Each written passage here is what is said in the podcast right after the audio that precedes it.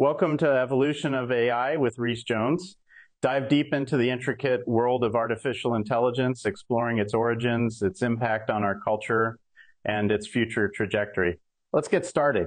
Welcome, everybody. Today we're going to talk about AI and human rights and how uh, those interweave. And this is a complicated story. So I'm going to skim over some concepts that some of the factors that come into play of, of, how to think about AI in terms of the internet, in terms of human rights, and in terms of the evolution of not just AI, but also society as a whole. And we'll start out with what are human rights and the sort of a generally accepted list would be the right to life, the right to equality, the right to water, then concepts like private property and a healthy environment. And an open question is, well, do you have a right to electricity or do you have a right to internet? And these aren't all universal, but they're being debated as well. Is it a human right to have access to all these kind of things, a, a fundamental right? And that, these are open questions in a way they did a survey of around 29,000 people around the world, and 80% of them view the internet is a right, that people should have a right to have access to the internet, although nearly 40% of people have never used it. So even people who haven't used the internet still view it's a, should be a human right. And what does that mean? Does it mean equal for everybody? Should everybody have a right to internet no matter are they on Mount Everest or they in the down by the Titanic, or, or what does that mean? A, a, human right? Is this everywhere in the world? And then what is the internet? Does it have a neutral point of view or does it have a bias in one way or another? And is information uh, excluded from it? Is it censored in many of the ways that things can be censored? And so these are the human rights of internet. And we'll talk about how AI plays into that. And in terms of technology adoption, here's a chart of the different popular technologies and how long they took to get adopted over the last hundred years. And electricity is near 100% of US households, but much less than that in, in many parts of the world. And other things people view refrigeration, for example, as something that's an essential technology much more so than cars or TV even. So that these kind of things way over to the right is the rise of internet, which is approaching 100%, but it uh, still has a way to go. And then uh, ChatGTP has risen the fastest of any technology in human history in terms of uh, adoption or people trying it out at least and although it's not on this chart, it, it just uh, was released uh, recently. And that the uh, internet uh, users uh, are not just in the U.S. Of course, they're all over the world, and we've passed where more than half are in other countries, other parts of the world, and some are growing much faster in Asia Pacific. But the the overall growth of the internet access is exponential and has been since the 90s, basically. And internet is a kind of a, a broad term, but it, it, comes like the ARPANET, which was uh, running in 1974, and then the TCP IP protocol, which runs the internet was finalized in 1980 and the World Wide Web, which many people think of as the internet was more or less specified in 1990. Of course, the internet is much more than the World Wide Web and things like email or file transfer or other things go over the internet, but they're not using the web. And then there's many applications that have been built on top of the internet protocols, social media. And here's a way to break things out where the early phase of the internet, more or less in the 90s, was uh, read only web where you could read stuff, but you couldn't really write stuff, blogs and TikToks and whatnot. And then there was the dot com bubble and crash and revival. And that was largely re- uh, driven by read write web, which some people call web 2.0. And then the social media is, is more specific examples of that. And other uh, technologies. But the web has evolved uh, over 30 years um, across these things and, and roughly uh, 50 years for the internet overall. And the internet, as it's growing in other countries, the language used on the internet is, is obviously growing faster in languages that are not English. But people around the world are learning English because it's the native language of the internet. And so it, this creates some issues, but language is a last level interface to the human and the core concepts of what's in the data in the internet can be expressed in English, but the transform translators can change it to any other language, either written or spoken or visual at, at the user's end near the edge. And so the historical data that's on the internet is largely in English and it could continue that way. Like it's also largely in, in computer code, but the uh, interface to it can be customized to the user, both reading and writing. And then how the internet connects everybody is changing pretty dramatically in the last three or so years with more capable low earth satellite networking. And the most obvious of which is Starlink. There's been satellite communications for decades, but the satellites are mostly far away from the earth. And so it takes a time for uh, the speed of light to go from Earth up to the satellite and back down, which creates a lag or a latency, they call it. And so by moving or making satellites that are closer to the Earth, the time up and the time back is much shorter. And, and so the performance of the network can be faster. And then by having the connections go from one satellite to another to the user, the speed of light through empty space is faster, about 30% faster than the speed of light through a fiber optic cable.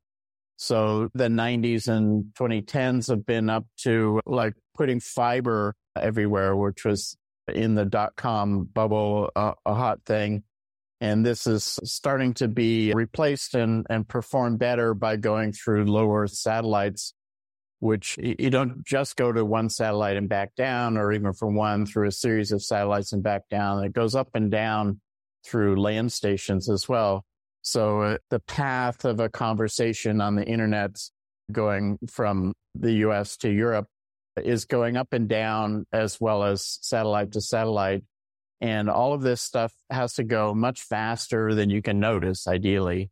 And the performance of these things is quite high and Starlink uh, has their design proposals to put up 42,000 satellites and they have about 4,000 up now.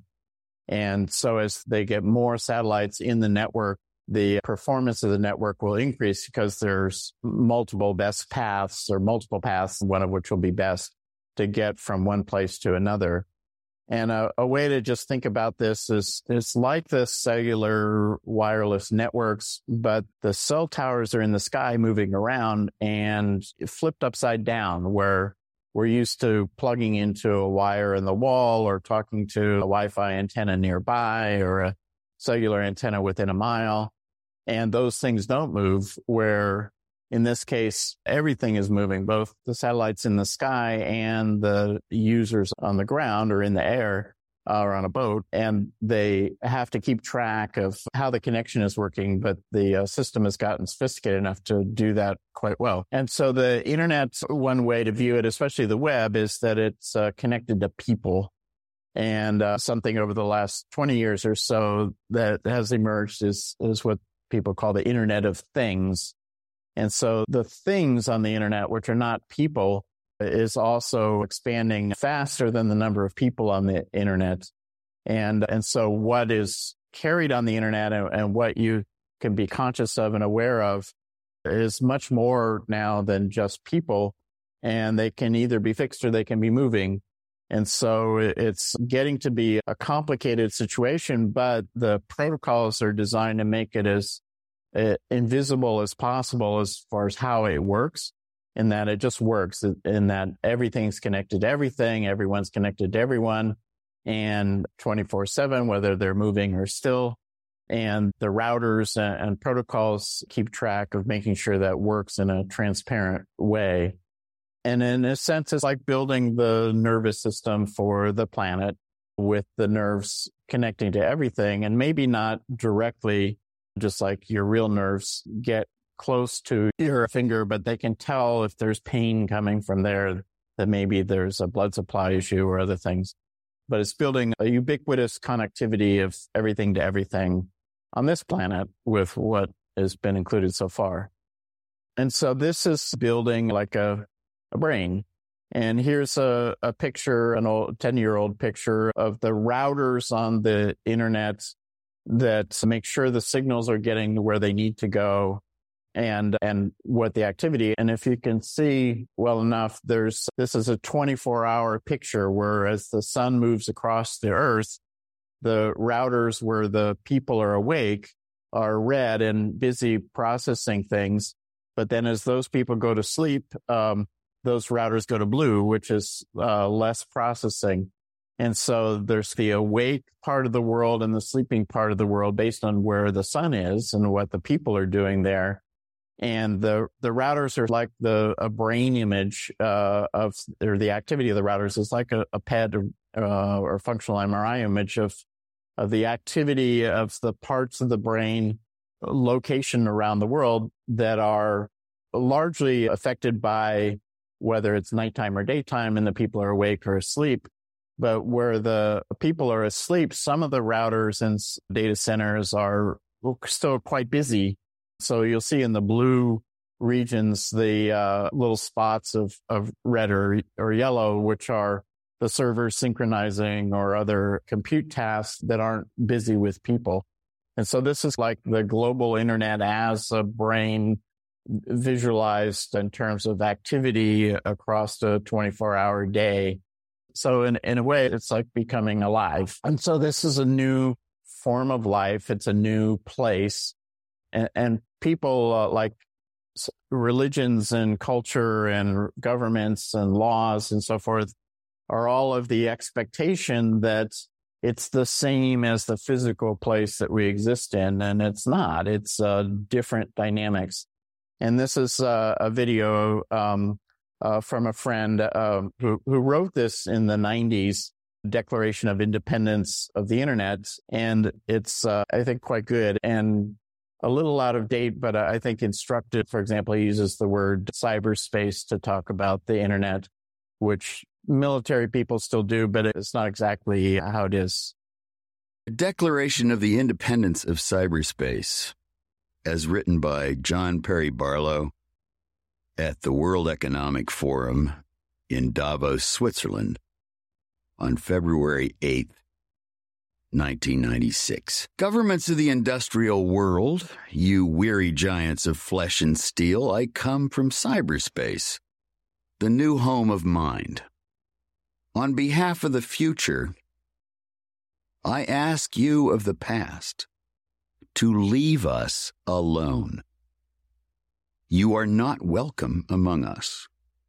You have no sovereignty where we gather. We have no elected government, nor are we likely to have one, so I address you with no greater authority than that with which liberty itself always speaks.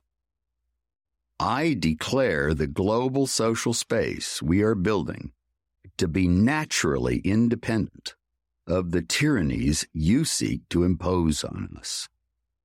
You have no moral right to rule us nor do you possess any methods of enforcement we have true reason to fear. Governments derive their just powers from the consent of the governed. You have neither solicited nor received ours. We did not invite you.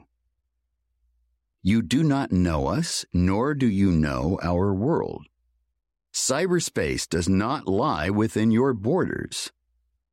Do not think that you can build it as though it were a public works project. You cannot. It is an act of nature, and it grows itself through our collective actions. You have not engaged in our great and gathering conversation, nor did you create the wealth of our marketplaces. You do not know our culture, our ethics, or the unwritten codes that already provide our society more order than could be obtained by any of your external impositions. You claim there are problems among us that you need to solve. You use this claim as an excuse to invade our precincts. Many of these problems don't exist. Where there are real conflicts, where there are wrongs, we will identify them and address them by our means. We are forming our own social contract. This governance will arise according to the conditions of our world, not yours. Our world is different. Cyberspace consists of transactions, relationships, and thought itself, arrayed like a standing wave in the web of our communications. Ours is a world that is both everywhere and nowhere but it is not where bodies live. We are creating a world that all may enter without privilege or prejudice accorded by race, economic power, military force, or station of birth. We are creating a world where anyone, anywhere, may express his or her beliefs, no matter how singular, without fear of being coerced into silence or conformity. Your legal concepts of property, expression, identity, movement, and context do not apply to us. They are based on matter. There is no matter here. Our identities have no bodies, so unlike you, we cannot obtain order by physical coercion. We believe that from ethics, enlightened self interest, and the common weal, our governance will emerge. Our identities may be distributed across many of your jurisdictions. The only law that all of our constituent cultures would generally recognize is the Golden Rule we hope we will be able to build our particular solutions on that basis. But we cannot accept the solutions you are attempting to impose. In the United States, you have today created a law, the Telecommunications Reform Act, which repudiates your own Constitution and insults the dreams of Jefferson, Washington, Mill, Madison, de Tocqueville, and Brandeis. These dreams must now be born anew in us. You are terrified of your own children, since they are natives in a world where you will always be immigrants. Because you fear them, you entrust your bureaucracies with the parental responsibilities you are too cowardly to confront yourselves. In our world, all the sentiments and expressions of humanity, from the debasing to the angelic, are parts of a seamless whole. The global conversation of bits. We cannot separate the air that chokes from the air upon which wings beat in China, Germany, France, Russia, Singapore, Italy, and the United States. You are trying to ward off the virus of liberty by erecting guard posts at the frontiers of cyberspace. These may keep out the contagion for a small time, but they will not work in a world that will soon be blanketed with bit bearing media. Your increasingly obsolete information industries would perpetuate themselves by proposing laws in America and elsewhere that claim to own speech itself throughout the world. These laws would declare ideas to be another industrial product no more noble than pig iron. In our world, whatever the human mind may create can be reproduced and distributed infinitely at no cost. The global conveyance of thought no longer requires your factories to accomplish.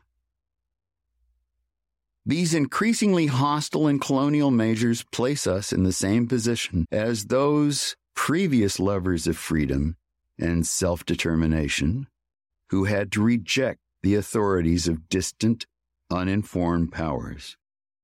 We must declare our virtual selves immune to your sovereignty, even as we continue to consent to your rule over our bodies.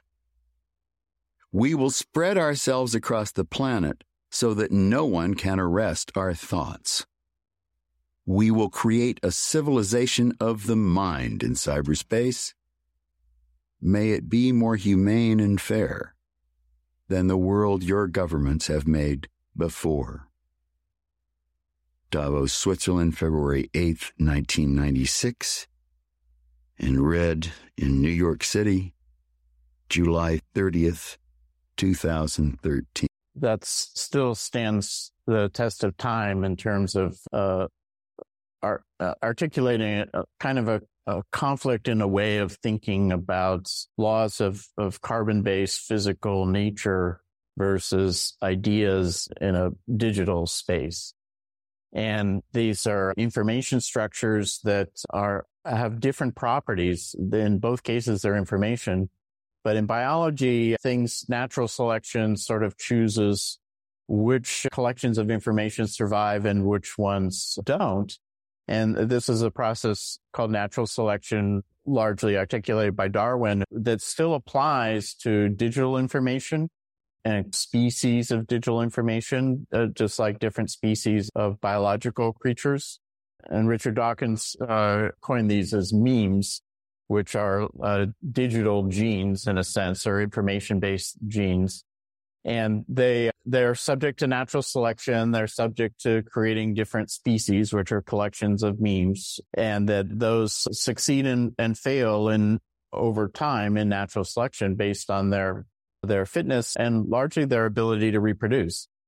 And culture, whether it starts as a cult or a culture or a religion or a government, is a collection of memes that that at the intersection of these things is essentially AI, which is collecting the information that's in the biological form and the information that's in the ideas form and the memes, and then how those things, what is the ecosystem in which they survive or fail. And in the a case of biological evolution, the underlying mechanisms are, are really funneled through whether or not that set of genes reproduces or even the genes and memes reproduce. And so reproduction is the kind of essential uh, gateway as to whether or not uh, a particular set of ideas and or a particular species of life continues or goes extinct. And so this is the case for biological species, but may not be the case for idea species. And Dan in our recent science call did mention that, that it's an idea of the, from both Darwin and from Richard Dawkins that the ability to reproduce is where eros and uh, the erotic drive evolution.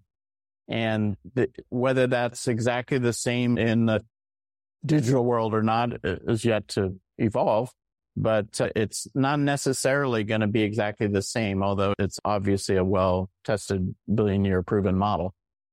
And so the breeding creates a lineage where historically, not just in humans, but in many species, like the breeding lineage of who were your parents and their parents and so forth, and what were their characteristics determine how the social organization went. And this has been with agriculture uh, change from it wasn't just your family, but powerful families for agricultural purposes controlled fertile agricultural land and breeding was adjusted to optimize the inheritance of land because land meant food and survival and all sorts of things like this.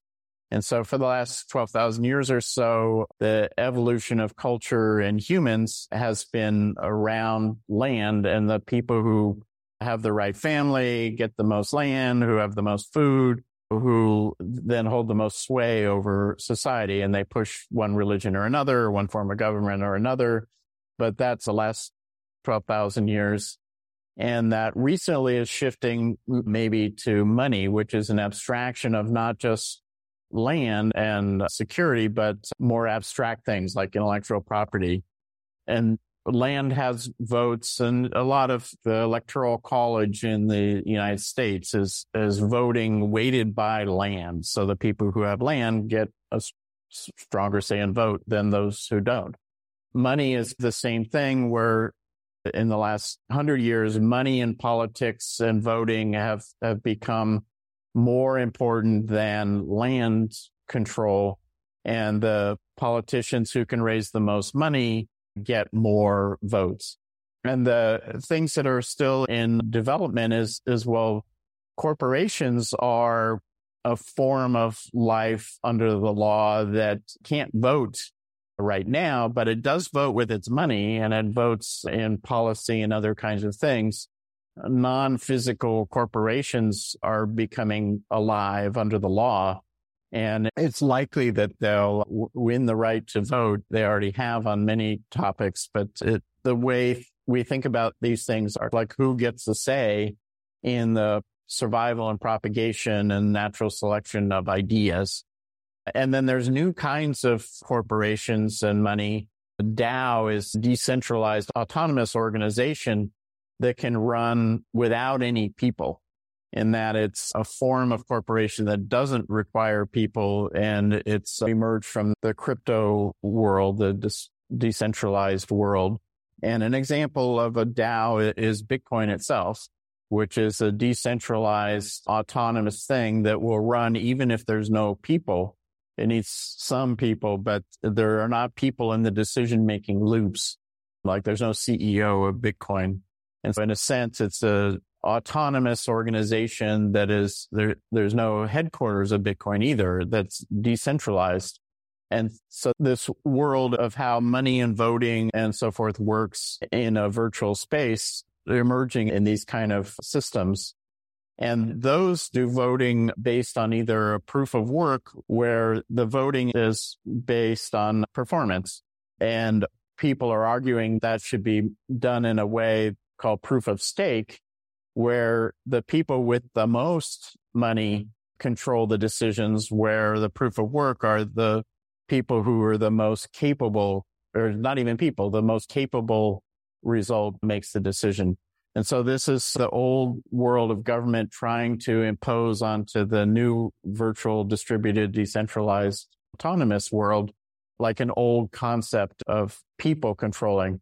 And they use the argument is that it uses less energy but it's mainly just going back to an old way of the people who have the money make the rules, and that then biases how uh, how decisions are made and, and how the system works. And then the AI is like a, a corporation that is, is a or another entity, and whether AIs will be given the right to vote on policy decisions and other things, they're already being consulted but there'll be many different kinds of AIs. And do they get any kind of rights as as an entity? And so the, the things that are being voted upon are things that relate to survival. Should we plant corn or tomatoes or the, the people vote on that? And if it's controlled by one, like a warlord, they make the decision and their power succeeds or fails based on their decision. But historical things are based on survival. And then the ones that are more robust become a culture and create a government with laws and rules of how you're supposed to conduct yourself under the pretense of it's for the better of the su- survival of our culture and our society. And th- there's two elements to that. One is the government side and the other is the religious side. And some governments are the same thing. Uh, Iran is an example, um, where it's a totalitarian but fundamentalist religious oriented government. And others like China, they've tried to remove the religious element and have everything done by the government but the government plays a role in religion and what's the curriculum for the religion and the decisions of how they're made should be evidence science based versus uh, uh, elected voting and how those decisions are made and then find their way into the curriculum of the Bibles or the school textbooks or the teachers training is what's approved and what's not. So the things that are on the approved part of the curriculum and then the things that are censored from it. And the fundamentalist view is that some things should be concealed from the public, some ideas, some information, some concepts. And so that's, it's not in a neutral point of view, objective description of the best way to survive, but the way that they're trying to manipulate the system. So the approved curriculum and censorship, whether that's in education and government or religion, affects these things. And then when it gets out of balance, instead of the whole culture, the whole government going extinct, there's this attempts of reformation or learning from mistakes and sort of Martin Luther uh, putting up a proclamation to how to reform the rules of the church created a speciation event where the Lutheran Protestant church split off from the Catholic Church in a Reformation, which was a kind of a, an argument about the approved curriculum and the censorship of that and how the system should work. And so these are dynamics of how these things are evolving. And another question that this way of looking at it brings up is the life expectancy of a, of an organism or a species or a system and does that apply to countries? Does it apply to governments? Does it apply to corporations? Will it apply to AIs? Is there a life expectancy for these organized systems that are persistent? And probably there is. Having a um, immortal species doesn't seem to work very well in biology in that in biology under natural selection, sex has evolved to mix things up on a recurring basis where if you keep things the same, it's with an environment that's changing, the sameness is a deficiency. And it's been proven better or more survivable to have sex and death, which are the same thing that reboots the organization of the species with every generation. And that's like trees dropping their leaves seasonally. They could keep the same leaves, but if they drop their leaves and, and then create new ones each spring, the new leaves will be slightly different, slightly more optimized for the situation in the future. And so the adapting to change is more survivable and robust. And so this history of inheritance and land and money and so forth is a resistance to the change where as opposed to allowing things to change and adapting to them.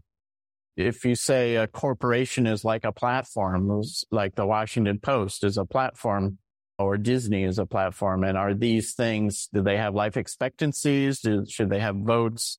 That's an open question, but odds are in natural selection, it'll be a more robust system is if they do have a life expectancy and they do have a way of sexual reproduction instead of immortal persistence, they probably will survive more resiliently. And ex- other examples of things that are trying to hold the old way, which is intellectual property or copyright control or patents are things that are ways to try and keep the right thing in the moment owned into the future. And these things were designed by law to expire. Copyrights last the lifetime of a person and patents eh, much less than that, only 19 years. And so uh, this concept of being able to extend those is a bit like the concept of being able to live forever, which is whatever it was is stuck in an old ecosystem and can't adapt to the new ecosystem. And so there's a good reason for them to have a limited life expectancy and a way of having death in a sense, which keeps the culture more adaptive. And similarly, the uh, concepts like uh, segregation and apartheid and strong borders are playing with these same dynamic tensions. And so the life expectancy of the internet, there's the four horsemen of the apocalypse of people. And we've added a new one, perhaps, which is what will lead to the apocalypse of the internet is all the regular horsemen of apocalypses plus misinformation where we may not be that interested in living in the real life and we may eh, like in a transcension kind of way get all obsessed with watching TikToks so much that we forget to eat and we forget to breed. And that could lead to more attention on the internet, but the demise of humanity. And this is happening with the life expectancy of religions, where religion's monotheism uh, is under, under stress now, where it's worked for several thousand years, theistic religions, and it wiped out the polytheistic religions but it has a limited life expectancy, most likely, and may not persist. And so what's going to replace it? So this concept of life expectancy is not just in humans, it's in many species and it's a natural cycle that can be viewed as good in that the new generations are adapting to a new environment and the old generations are intended or expire. And that's a good thing. And so we're entering into this world of post truth where ideas are based on not whether they're right or wrong or whether they're uh, supported by evidence or not. They're weighed like in elections or with people voting and as to what's most popular or the person saying it most popular it becomes of equal importance or even more importance than whether or not it's right or supported by evidence or so forth. And so saying the uh, credibility is less important than loudness or something, and, and you should have a vote as to which is right. And this leads to all kinds of confusion. And so this popular versus uh, may be applying to these large language models and search and so forth in that Google has been on the what's supported by evidence, what's credible kind of ranking system. And uh, Google search uh, goes through great effort to rank the results based on the credibility of the source of the results and not is this this politician saying that or is this the university of such and such with the Nobel Prize so and so having done this published three times this result. And, and, and so they're not equal. They're not, shouldn't be equally weighted, but Google has done a very good job, I think, of, of going for what's the credible result and not what's the popular result. And they may not be as good for memes or something, but it's better for science anyway. And one of the changes that's happened in recent times is money is become a proxy for credibility in elections, but also in terms of people's fame and that their power. And that m- money is not credibility. It's more of popularity. But th- these areas get confused by this distinction.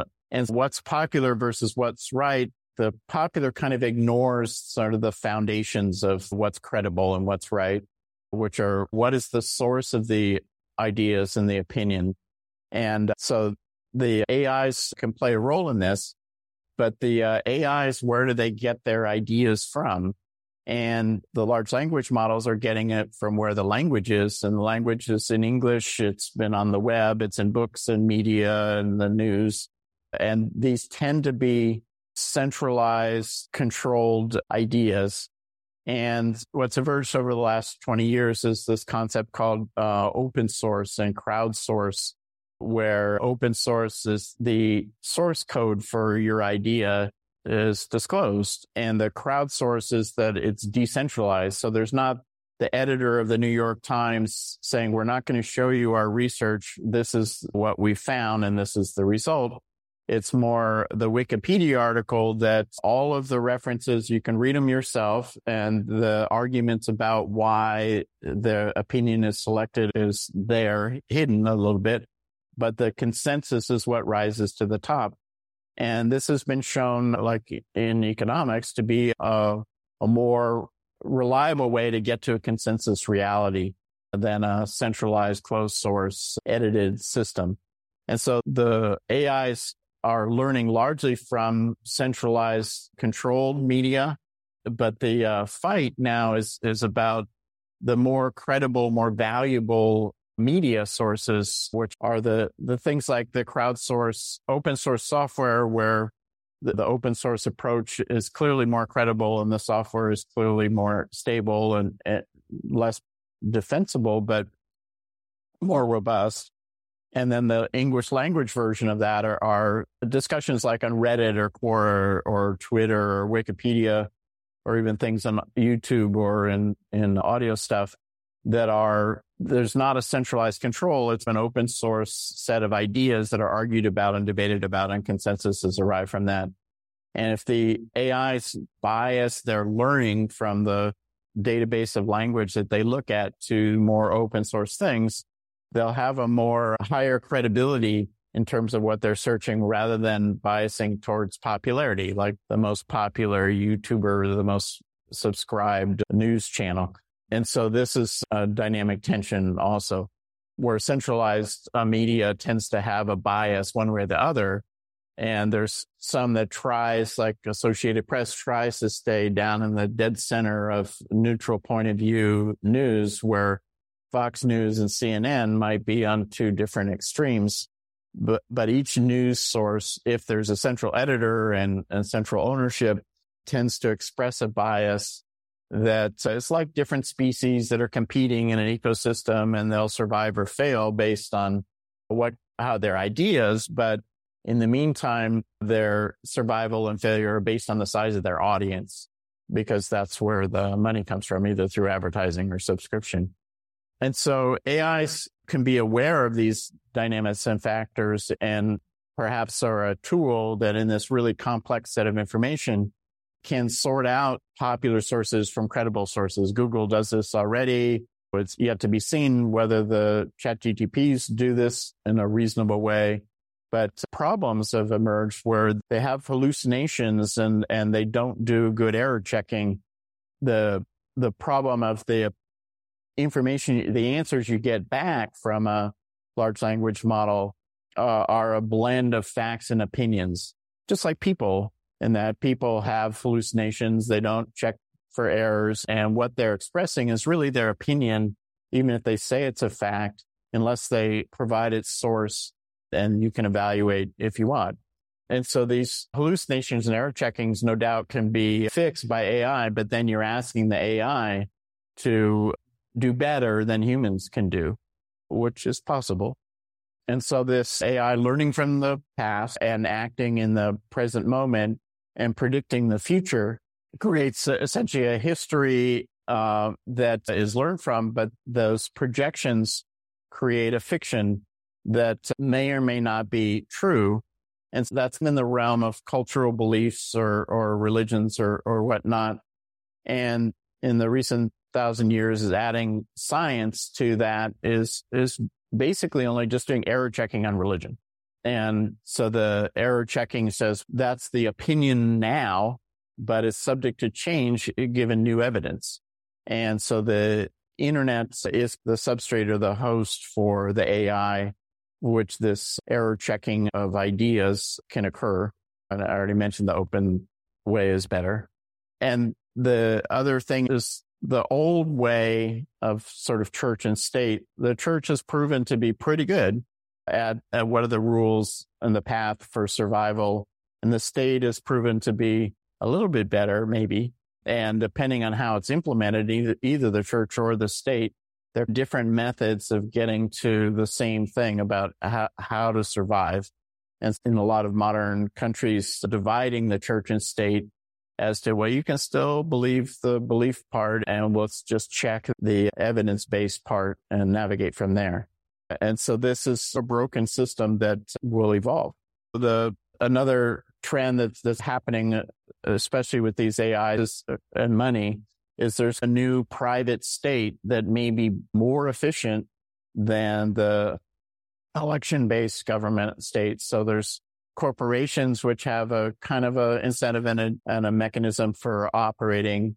And there's this rise of mega philanthropy, which are uh, people who uh, have created a lot of money, usually from corporations, who say, I'm giving it all away in my lifetime, but they're still controlling the money and they're only giving it away loosely. And most of their giving it away is actually investment in other ideas and the money recycles, but it takes it out of the hand of the voters. And that it's not the government giving that away. It's an individual's opinion.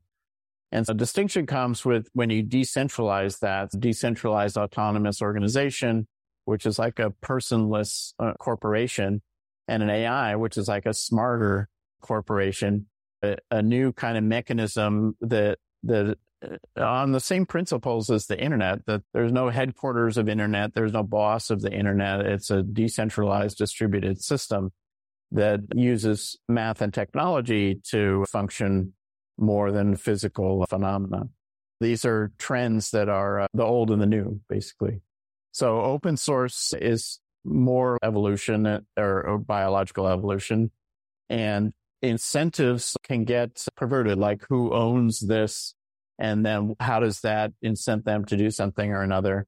And then I'll briefly mention about the case with OpenAI, which OpenAI was founded as a nonprofit that nobody owned that was funded uh, for billions of dollars uh, to be an open source version of AI, similar to Wikipedia or open source software development that nobody would own that could be neutral in its bias. But it's not ended up that way where they changed it from a, a nonprofit uh, entity to a for profit with the money coming from closed source corporations that are trying to affect the results. And so it's, it's created a conflict as to, well, what is it? Is it philanthropic? Is it neutral or is it a money making machine for Microsoft? And is Google now having to respond saying, we, our money making machine needs to fight your money making machine and, and the survivors will not be humans. and so this is the conflict. So th- that's uh, some ideas that affect how AI and internet are, are affecting human rights. And one of the other kind of debates are human rights the all important thing or is life the more important thing? And so we should be protecting biological life or what about AIs? Should AI have rights? Should corporations have rights? Should they have votes? Should, and so that creates a dilemma. Thank you for uh, joining us on Evolution of uh, I with Reese Jones. If you enjoyed this episode, please subscribe and leave a review. Stay connected as we continue to explore the fascinating world of AI. Until next time, keep questioning, keep exploring.